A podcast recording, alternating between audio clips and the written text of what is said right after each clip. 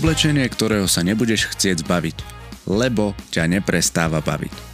Klikni na shop.angličák.sk Aj o tomto bude táto epizóda a vďaka týmto naučeným vzorcom my nejako reagujeme. A my môžeme mať naučený vzorec tvorcu a môžeme mať naučený vzorec obete na nejakú situáciu. Takže to vzorcovanie je práve to, čo ovplyvňuje, v ktorých veciach budeme reagovať ako obeď a v ktorých budeme reagovať ako tvorca. Nemusím si ho nosiť do konca života že úplne v pohode s tým viem robiť, úplne v pohode to viem meniť tak, aby vlastne tá obeď už nemusela ma chrániť a reagovať, ale aby v tej situácii, do, v ktorej doteraz reagovala obeď, vedel nastúpiť ten môj tvorca. Ten obetný mechanizmus mu zrkadlí cestu k vyriešeniu daného problému, aby už v budúcnosti vedel zareagovať ten tvorca namiesto tej obete. Čaute angličáci, vítam vás pri počúvaní ďalšieho dielu nášho Angličak podcastu. Dnes otvárame opäť jednu zo seberozvojových tém. Budeme sa baviť o obeti a o tvorcovi a možno aj o tom, že kto z nich nejakým spôsobom riadi náš život. Ja tu vítam pri sebe Ivet. Ahoj Ivet. Ahoj Miško, ahojte.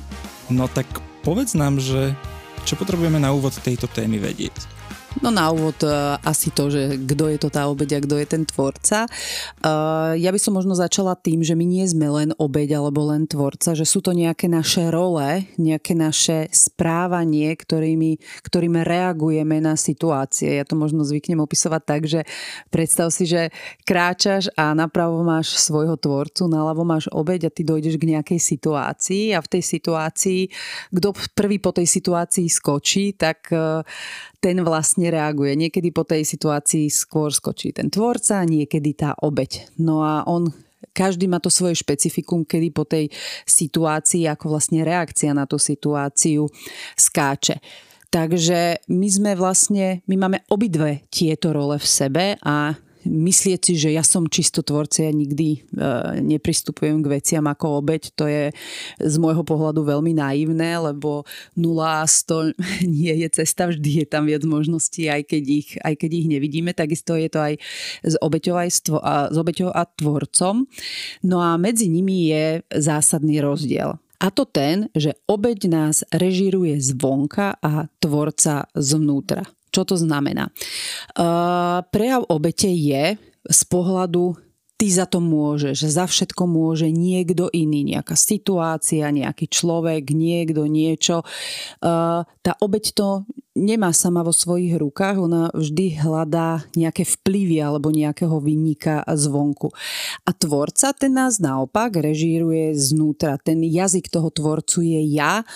Vždy sa pozerá na tie situácie z toho pohľadu, ako ako ja sa vzťahujem k tejto situácii, ako ja za to môžem v zmysle mojej reakcie, aká je moja rola v tejto situácii, ako, čo ja môžem urobiť preto, aby táto situácia na budúce dopadla ináč, alebo aby som ja reagoval ináč. Čiže je to také, e, ten jazyk ty za to môžeš versus jazyk ja som tvorca vlastne svojho života.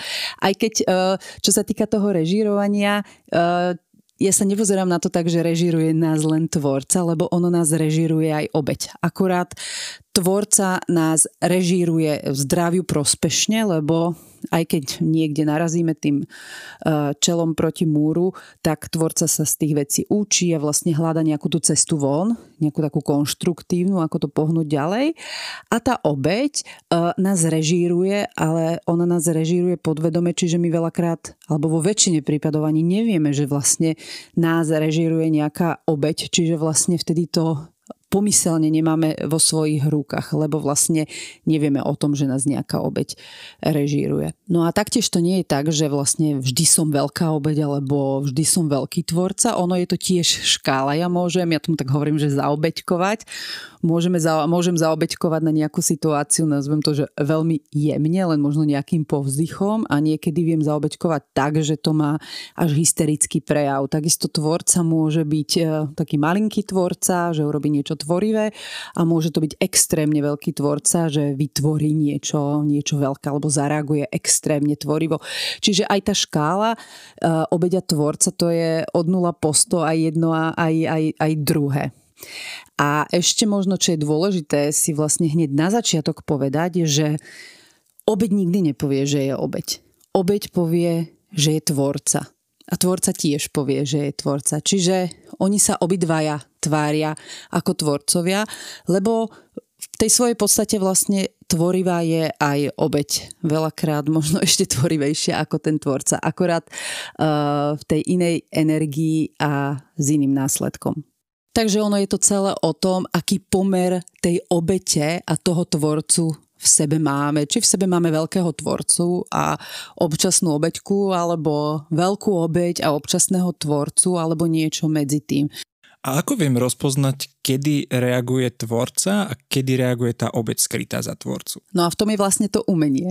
Spoznať, kedy reaguje tá moja obeď a kedy reaguje ten môj tvorca. Ako som už povedala, obeď nevidí, že je obeď, respektíve ona to robí tak tvorivo, že vlastne my si veľakrát myslíme, aj keď sme v obeti, že sme vlastne v tej, v tej role toho tvorcu. Ono je to ako s alkoholikom. Alkoholik ti tiež nepovie, že je alkoholik a bude ti tvrdiť, že alkoholik nie je. Keď si to zoberiem na tie príklady z toho, z tej mojej reality, z mojej práce alebo z môjho života, tak uh, obeť nikdy nepovie, že má traumy alebo že má nejaké problémy. Obeď povie, že ona problémy nemá, že ona žije super život, že všetko v živote je v pohode, že vlastne ona ani nejaké také diskomforty, nejaké väčšie nemá. A to je vlastne presne tá obetná poloha, lebo to je tomu sa hovorí, že vytesnenie a pod takýmto nič sa nedeje, väčšinou nastáva keď s tým človek robí potom obrovský veľký výbuch. V tých životných situáciách zase môžeme vidieť, že obeď povie, že a keďže sa nám toto stalo v živote, tak on dúfam, že pochopí, alebo ona dúfam, že pochopí, že toto, toto musí zmeniť a že toto, toto musí byť inač. Čiže nastane nejaká situácia a obeď hneď hľadá, ako ten druhý mal zareagovať a čo ten druhý sa má z toho naučiť a čo ten druhý má do budúcna urobiť inak. Hej, tá obeď sa nepozrie na seba, že prečo tá situácia došla smerom k nej, ale hneď pozerá, veľakrát je to práve na partnera, že niečo sa nám, my sme dvaja partneri, niečo sa stane a ja poviem, vidíš, to si mal urobiť ináč, vidíš, dúfam, že teraz si sa z toho naučil, že toto už nemáš robiť, alebo toto máš nejako robiť. To je tiež tá uh, rola tej obete. No alebo v práci vydávam taký mechanizmus, e, ktorý je veľmi bežný uh, pri tých rolách obete, že človek e, veľakrát hovorí alebo povie, ja by som veľmi chcel dojsť, ale teraz si neviem nájsť čas na termín, teraz mám veľa práce, ale veľmi chcem dojsť, ja určite prídem, ale e, nejako mi to nevychádza. Takže tam tiež je veľmi veľká obec za tým, lebo vlastne niečo toho človeka odtláča od toho sedenia, niečo, čo nechce byť videné, alebo počuté, alebo zvedomené. A tvorca reaguje tým, že Ježiš super niečo ma tu odťahuje, že tam nemám ísť, to znamená, že niečo zaujímavé sa tam dozviem a obeď reaguje tým, že Ježiš chcel by som, ale naozaj, že nemôžem. Takže toto sú len také príklady zo života, že ako to uh, vie vyzerať, my sa k tým príkladom ešte za chvíľku dostaneme. A ono, čo je podstatné? Podstatné je vedieť, že tvorca sa nebojí vidieť obeď tvorca sa nebojí vidieť to, že v nejakých situáciách na tú situáciu skôr skočila tá obeď ako on. Že on bol príliš pomalý, príliš zaspatý, že z nejakého dôvodu nevedel zareagovať on skôr ako obeď, ale zareagovala na tú situáciu skôr tá obeď. Tvorca má totižto veľmi silnú sebareflexiu a tvorca ide do hĺbky, keď, kdežto tá obeď ona pláva len na tom povrchu. A tvorca povie, že pozriem sa ja na to, v akých situáciách ja vlastne neviem reagovať. Ktoré sú to tie situácie, čo majú spoločné, čo sa tam v nich deje, že ma to paralizuje tak, že vlastne tá obeď tam skočí skôr ako ja. Lebo tvorca má sebavedomie. My budeme mať k sebavedomiu špeciálny podcast, ale už tu poviem, že čo je toto sebavedomie? Že človek si je sebavedomý. Že si je vedomý toho, kto je, s tým pekným aj s tým, čo sa mu nepáči. Že si je sebavedomý, ktoré sú tie jeho, jak sa tomu hovorí veľakrát, silné stránky, alebo tie, tie veci, ktoré uh, obrazne povedané nevrzgajú v živote ale si je seba vedomý, že v nejakých situáciách reaguje traumaticky, čiže buď je ticho, alebo kričí, alebo ide do plaču, alebo ide do lútosti, že príde ten diskomfort.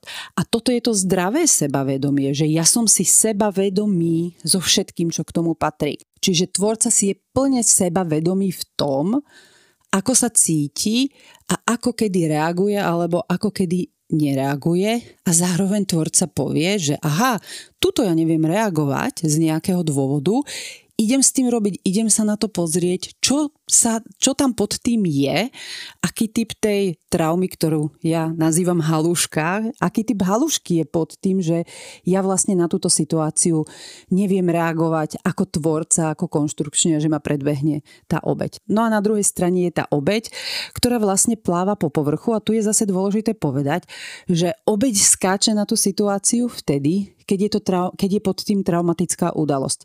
Lebo úlohou obete, nech sa akokoľvek tá obeť je vnímaná ako niečo nie pre nás dobré alebo veľakrát, že je to zlé.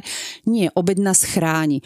Obeď nás chráni pred pomyselným nebezpečenstvom, ktoré máme uložené v kmeni mozgu, ako našu traumu. Lebo my sme zažili za život množstvo traum, nevieme mať žiadnu traumu a naozaj trauma je niečo od, od ožgretého kolena až po nejakú veľkú nepríjemnú udalosť, e, všetko, čo nebolo dožité, čo nám ostalo zapísané v tele.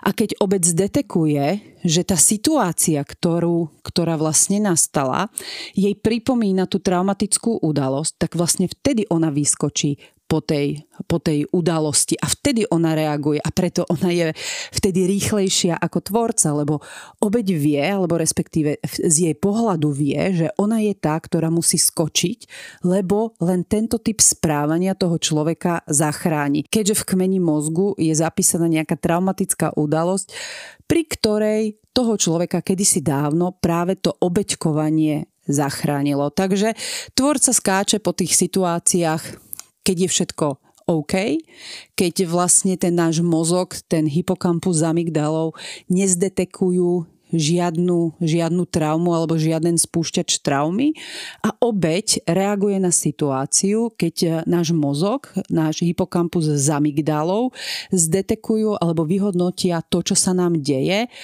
ako niečo, čo pripomína nejakú traumu, ktorú máme zapísanú Čiže čím väčší tvorca chcem byť, tým viac obetných mechanizmov musím najprv vidieť.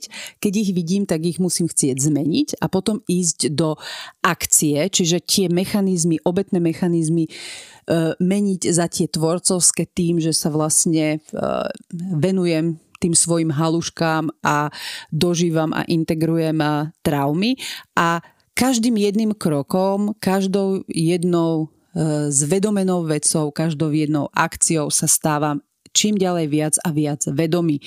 A vedomý tvorca je vlastne ten, kto keď vidí nejaký obetný mechanizmus alebo vidí nejaký diskomfort, tak vie, že pod tým je niečo nedožité, že pod tým je niečo, čo uh, máme v podvedomí za, zapísané ako pre nás nie je benefičné a je nevyhnutné s tým robiť na to, aby sme si to neniesli v živote ďalej. Práve počúvaš Angličák podcast. Angličák podcast. A čo je teda pod tým? Čo ovplyvňuje to, ktorý z nich po tej situácii nakoniec skočí? No, no už keď sa pozrieme zase do histórie, tak tie rituály obetovania, tak uh, tie už tu boli prítomné veľmi, veľmi dávno a oni sa tak dedili z generácie na generáciu a na ďalšiu, na ďalšiu. Čiže čo ovplyvňuje tieto naše reakcie? No samozrejme naše detstvo. Stačí si vypočuť minulý podcast a to sú tie naučené vzorce, ktoré máme a vďaka týmto naučeným vzorcom my nejako reagujeme. A my môžeme mať naučený vzorec tvorcu a môžeme mať naučený vzorec obete na nejakú situáciu. Takže to vzorcovanie je práve to, čo ovplyvňuje, v ktorých veciach budeme reagovať ako obeď a v ktorých budeme reagovať ako tvorca. Ale tie vzorce to je primárna časť toho, čo ovplyvňuje naše reakcie. Ono sú tam potom ešte tie hraničné existenčné skúsenosti a sú tam ešte rôzne tie transgeneračné traumy, to samozrejme to ovplyvňuje tiež, ale tie naučené motorické akcie, čiže naučené vzorce správania, to je vlastne ten primárny mechanizmus, ktorý, e, ktorý ovplyvňuje to, či na situáciu reagujeme ako obeď alebo ako tvorca.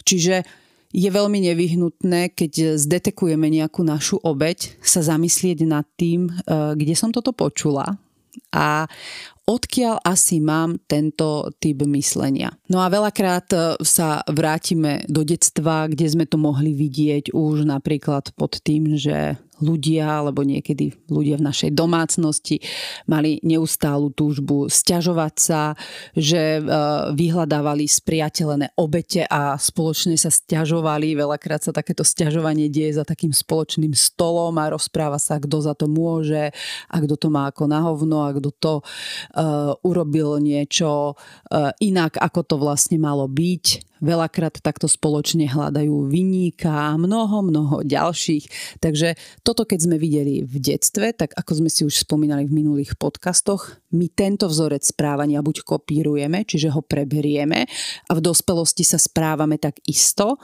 alebo z nejakého dôvodu je nám tak nepríjemný a tak nesympatický daný vzorec správania, že ideme do opačného protipolu. Čiže my buď kopírujeme 100 alebo nula, ale nie je to medzi tým.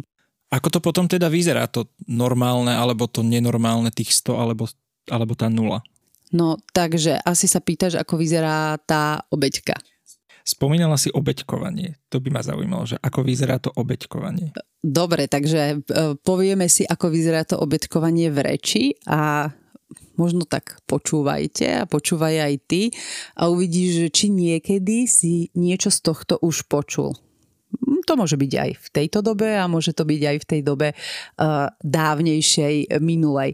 Takže tá obeď sa nám prihovára takými troma základnými spôsobmi. Ten prvý je v tý jazyku.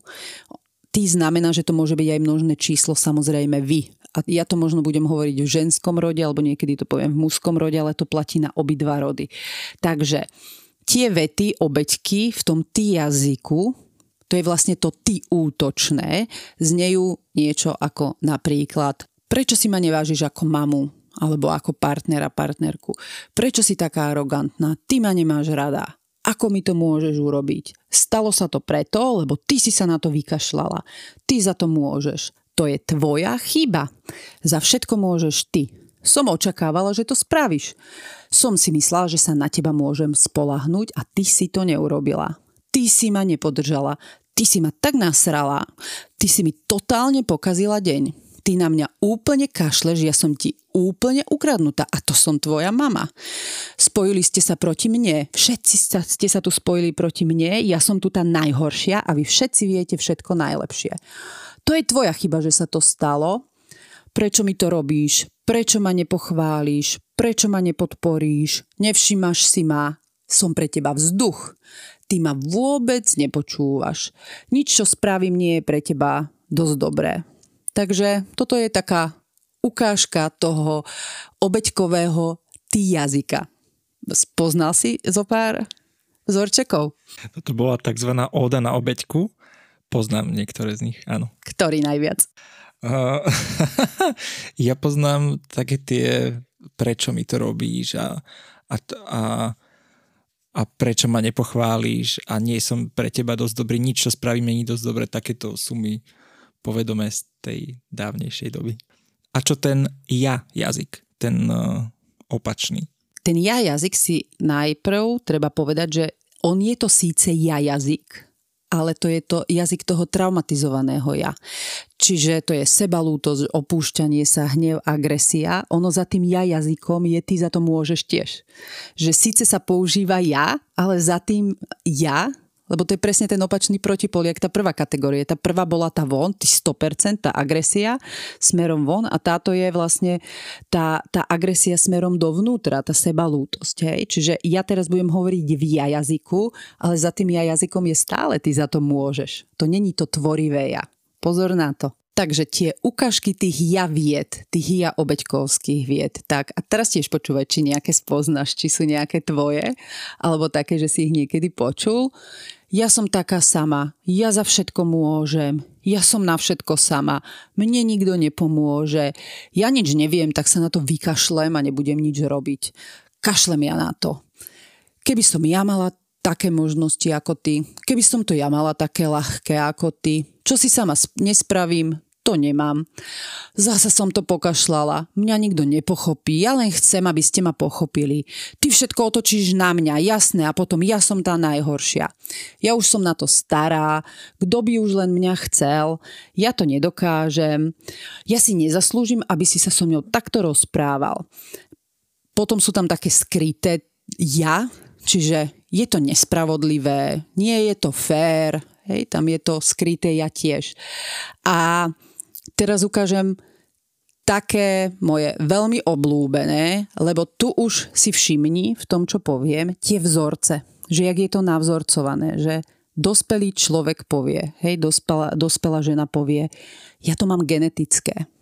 Čo počúvala v detstve? Hej, čiže v detstve počúvala, že je obezná preto, lebo je to genetické. Že má niečo veľké, niečo malé, niečo pekné, niečo škaredé, niečo dobré, niečo zlé, pretože je to genetické. Veľmi často to počúvajú dievčatá hlavne e, s postavou. Hej, že to je po svokre, to je po mame, to je genetické. A ono sa to potom, tento vzorec, to je genetické, keď ho počúva ako dieťa, tak sa prejaví v dospelosti ako obeťkovský vzorec. Napríklad, ja nemôžem schudnúť, ja to mám genetické. Alebo dospelá žena povie, mne to nepôjde, ja som celá mama, ja som taká nemotorná ako mama. Čo počúvala táto žena, keď bola ako dievčatko malinké. Počúvala, že Ježiš, ty si celá ja, ty si taká nemotorná ako ja. Toto ti nikdy nepôjde, lebo to ani mne nejde. Ty si celá ja.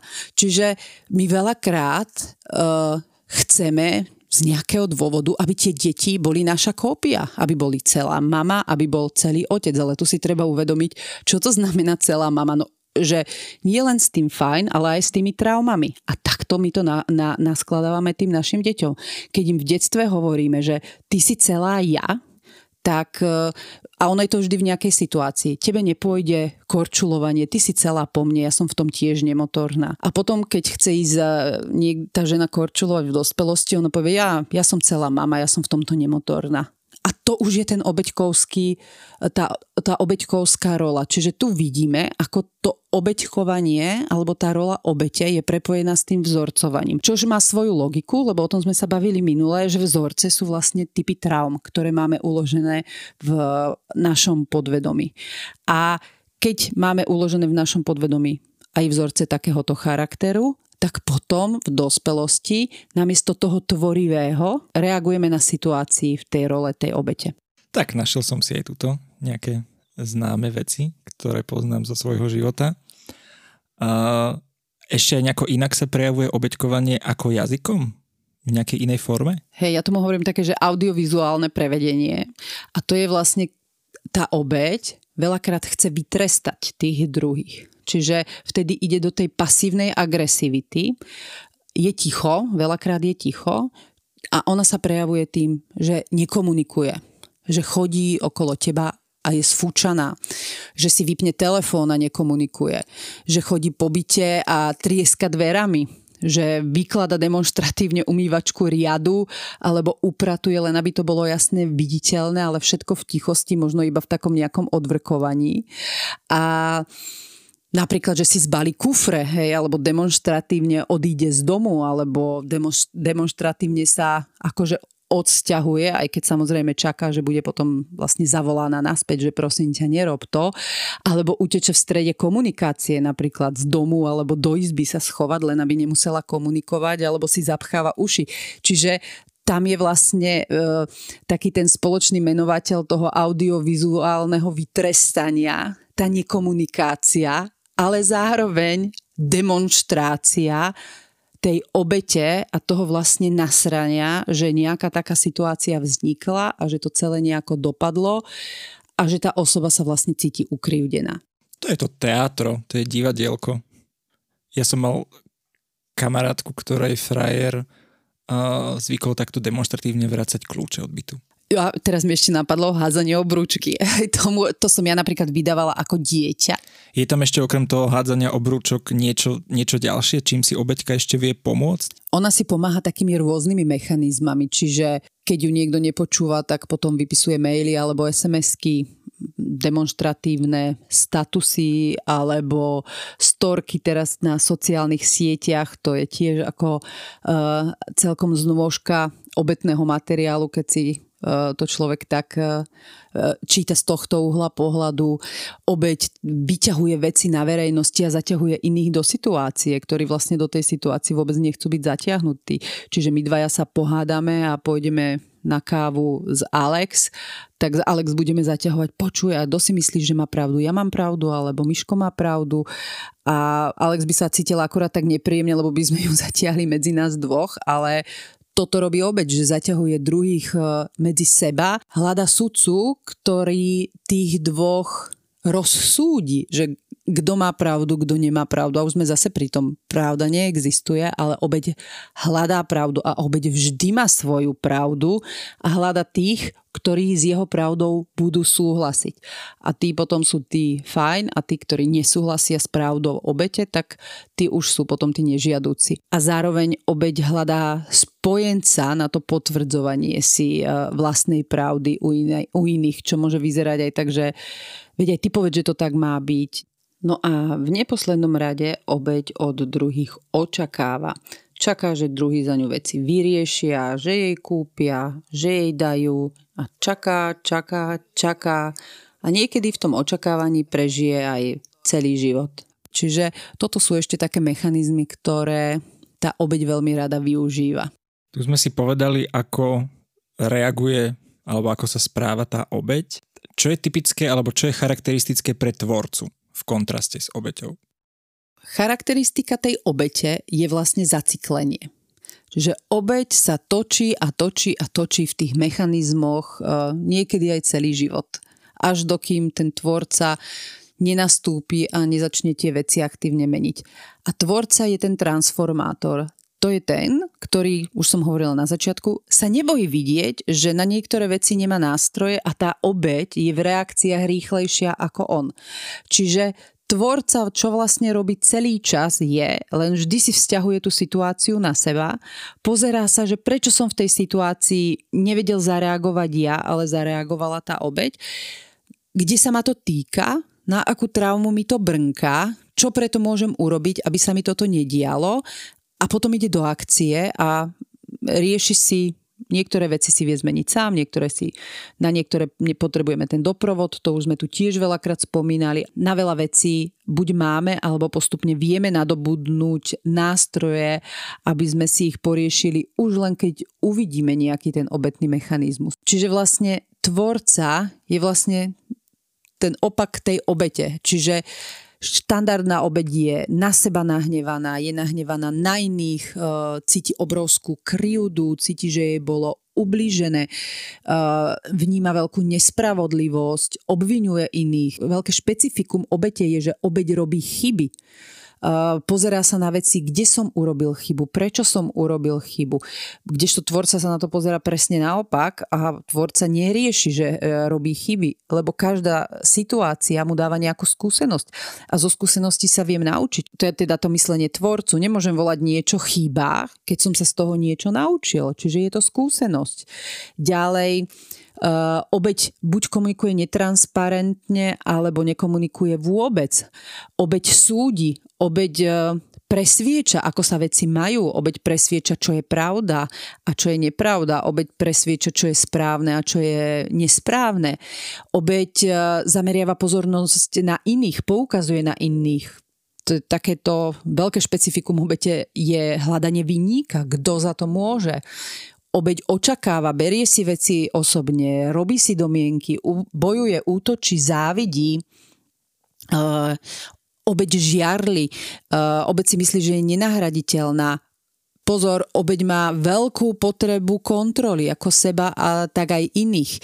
Berie veci ako samozrejmosti, upína sa na veci, tlačí tou hlavou proti múru, čiže toto sú tie špecifika obete.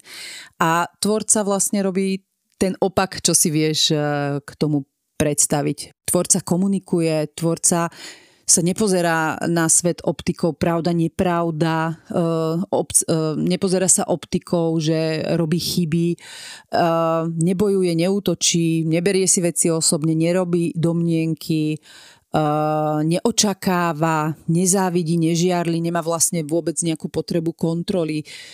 A to sa nebavíme o situáciách, ako že na 8. poschodí bez zábradlia nevylezem na balkón, hej, ale nemá potreby kontroly ľudí alebo, alebo vôbec celkovo toho života. Uh, vie, že je nahraditeľný. Takže to sú na druhej strane tie, tie tvorivé mechanizmy a tu si treba v seba reflexii zodpovedať, že na ktoré situácie v živote ja reagujem ako tá zaciklená obeď a na ktoré reagujem ako ten tvorca transformátor. Oni sú režiséri obidvaja. Len obeď v tom deštrukčnom slova zmysle a tvorca v tom tvorivom, v tom zdravom slova zmysle. Čiže, ako sme si povedali na začiatku, každý máme v sebe aj obeď, aj tvorcu. Dôležitý je ten pomer. A zároveň je veľmi dôležité vedieť, v ktorých situáciách reagujem ako obeď alebo ako skrytá obeď, ktorá sa tvári, že je tvorca a v ktorých e, reagujem ako ten naozaj tvorca.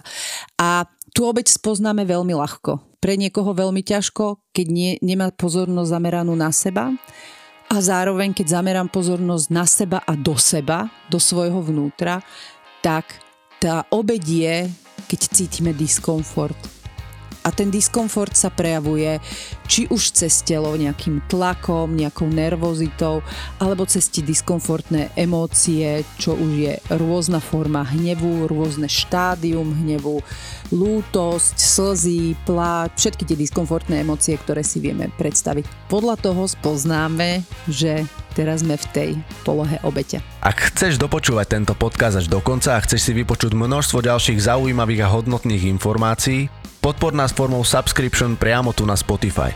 Za každú vašu podporu úprimne ďakujeme.